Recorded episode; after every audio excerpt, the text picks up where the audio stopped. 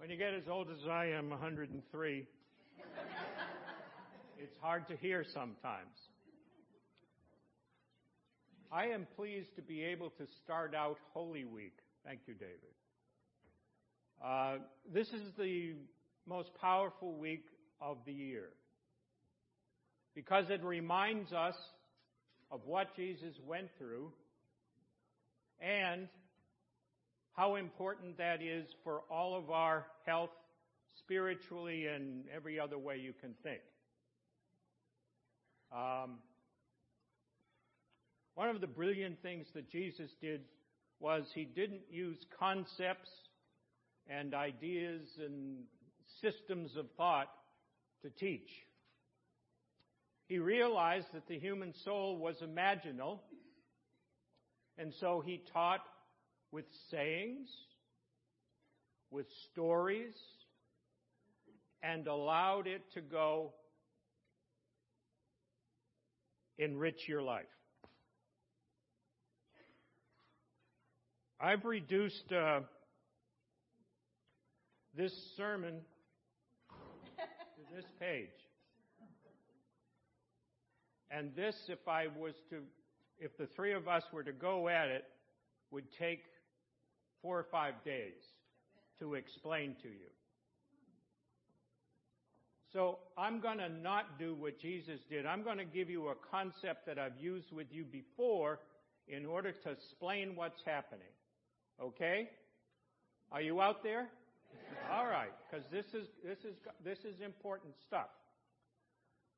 First of all, I want to evoke that uh, picture of how I believe the human soul operates.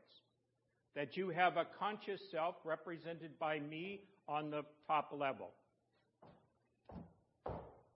And then down at the base of your being, there is an image. In the image of God, He created them male and female. So there is an image of God. C.G. Jung called that the self. I call it the, God, and he said the self is really the God image in us. Okay. Now, when I gave you that a few months ago as a, as a, as a model to hang your experience and your uh, understand what you go through in this life on, I drew a little arrow that came down off the steps to the base and that's what happens when stuff outside you takes place. Your experience in the outer world gives you, it affects what's down here. And this image of God and you as a created person, whoever you are, as a woman or as a man, checks it out to see if it's important to you, particularly then it sends a message back, a feedback program. Who'd figure? Up to your conscious self for you to figure out. And the problem is, it comes in the form of an image. And it takes art. It's an artful thing to figure out what that message means for you in your daily life. Hello? All right. So I've just screwed up the children's sermon. Because Michael said to the kids, all you have to do is accept Jesus. But that is difficult because this process always goes on. And it's demonstrated in, uh, oh boy. it's demonstrated in um, the events of Palm Sunday. The first thing that happens in Palm Sunday is the triumphal entry. This is picture Jesus on the back of a donkey bouncing along down into the Kidron Valley and then up towards the gates of uh, Jerusalem with people waving palm branches of all things.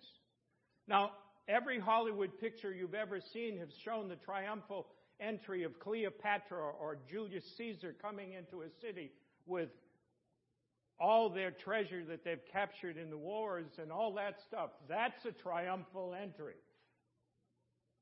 Jesus must have looked silly to the Romans. this guy bouncing along on a donkey going down a road. But to the Pharisees and Sadducees and the leaders of the temple, he evoked a very dangerous image. Because in the Old Testament reads, Your king will come riding on the back of a mule. And there he was. Step one.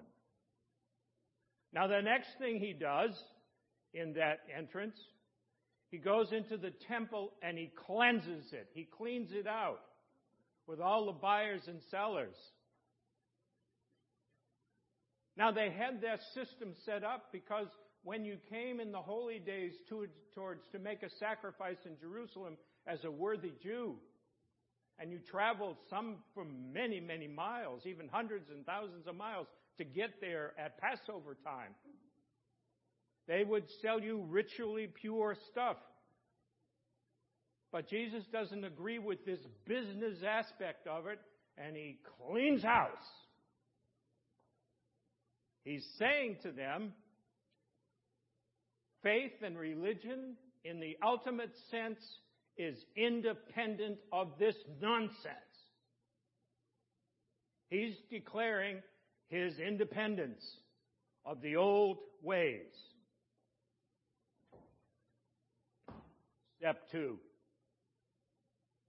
And then later, after he is confronted by the chief priests and they quiz him on his authority, he goes out with his people and he goes by a fig tree and he curses the fig tree because it has no fruit on it.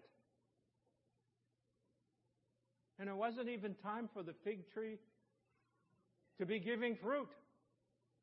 But the fig tree withers and the leaves fall off and the thing dies right there. What does that mean? It means either you grow or you perish. Those were all outer events.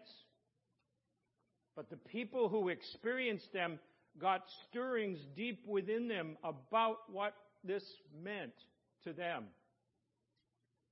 And so, for the next day or so, and you have to read another chapter or so, Jesus tells three stories to explain the inner meaning of what he did on the outside.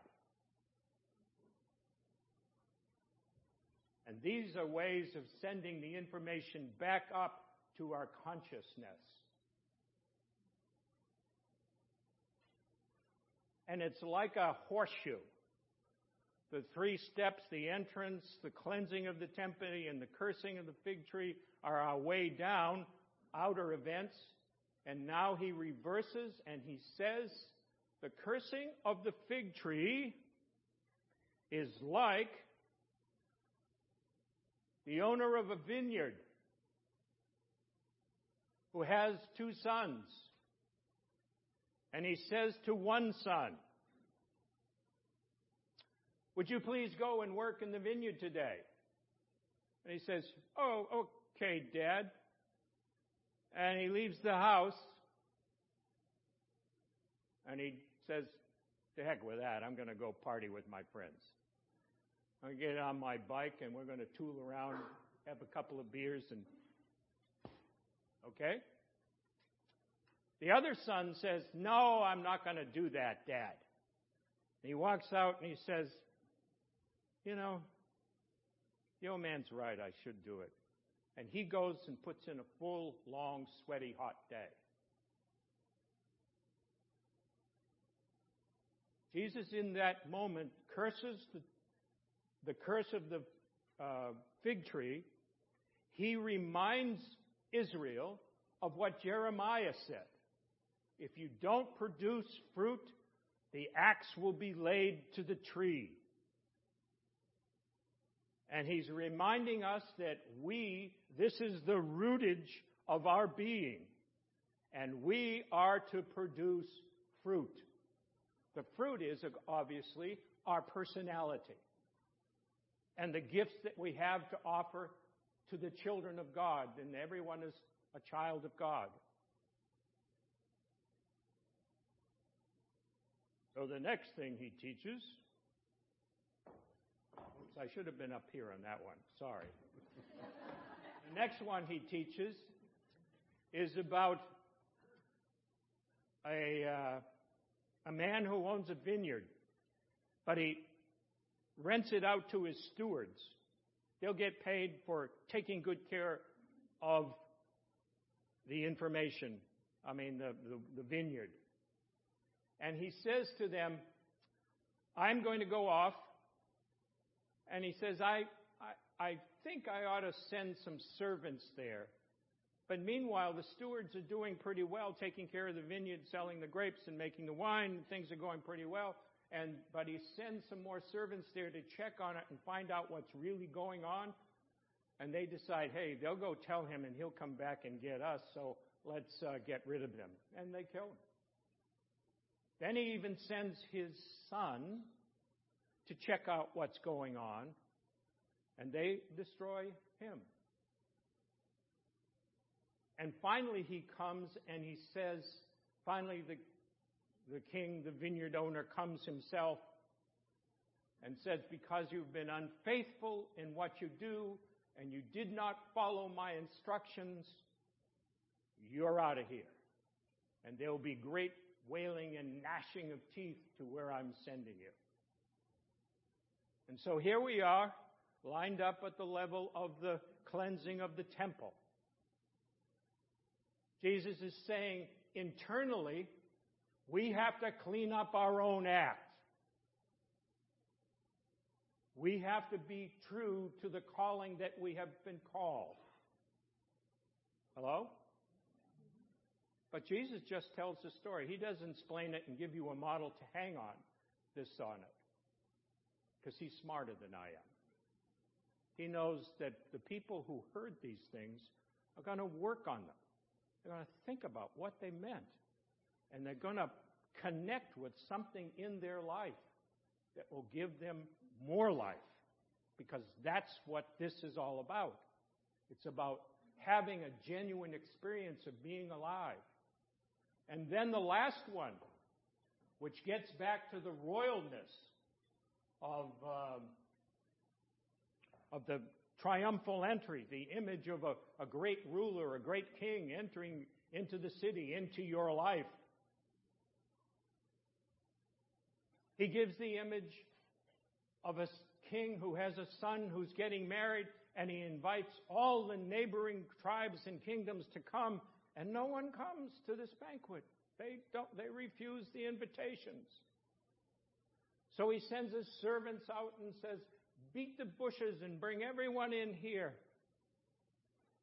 who you can find to celebrate my son's marriage. And so he does. And they come in and he dresses them in fine clothes and gives jewels to them to sit at the table, the banquet table of his son and his bride. The royalness, if you do all this stuff, is a banquet around the king's table. But there's one who's sitting there in his old grubby clothes. He was more comfortable in them than taking the clothes that were offered. And so he is cast out into a place of gnashing and weeping and the gnashing of teeth. Now, this was powerful stuff. For he's saying, You are a royal person. You have a heritage the same as me whom you will call the Son of Man and the Son of God, the Son of humanity, the Son of the divine. He's speaking to all of us so that our outer life is enriched by that which we do in our inner life. And that then brings life to all of the earth. Isn't that fun? Hello? Oh, you're bored. All right. That, no, no, no, no. What, I'm, what I want to say is that it's hard to preach about Palm Sunday and not try to bootleg in uh, Maundy, Thursday, or Good Friday, where the crucifixion takes place, or Easter. But in those moments, those days that I just explained, those first few days in the city, Jesus did not know what was going to happen. But he went forward with his mission of who he was created to be. I have said to you that Jesus was the first fully individuated ego on earth. The first flower bloomed of complete spiritual heritage that was committed and engaged in explaining that and making our lives better and richer, and therefore all the experience of being alive and being genuine as a person. That's it. It's that simple, but it's hard to live. It's an art form, okay? So you are all artists, and it does not end when you get ancient. You still have work to do. There are still things, and it begins when you're like that. So, blessings on your journey, the journey we celebrate this week, because they're going to be tough times. So, keep the faith, baby.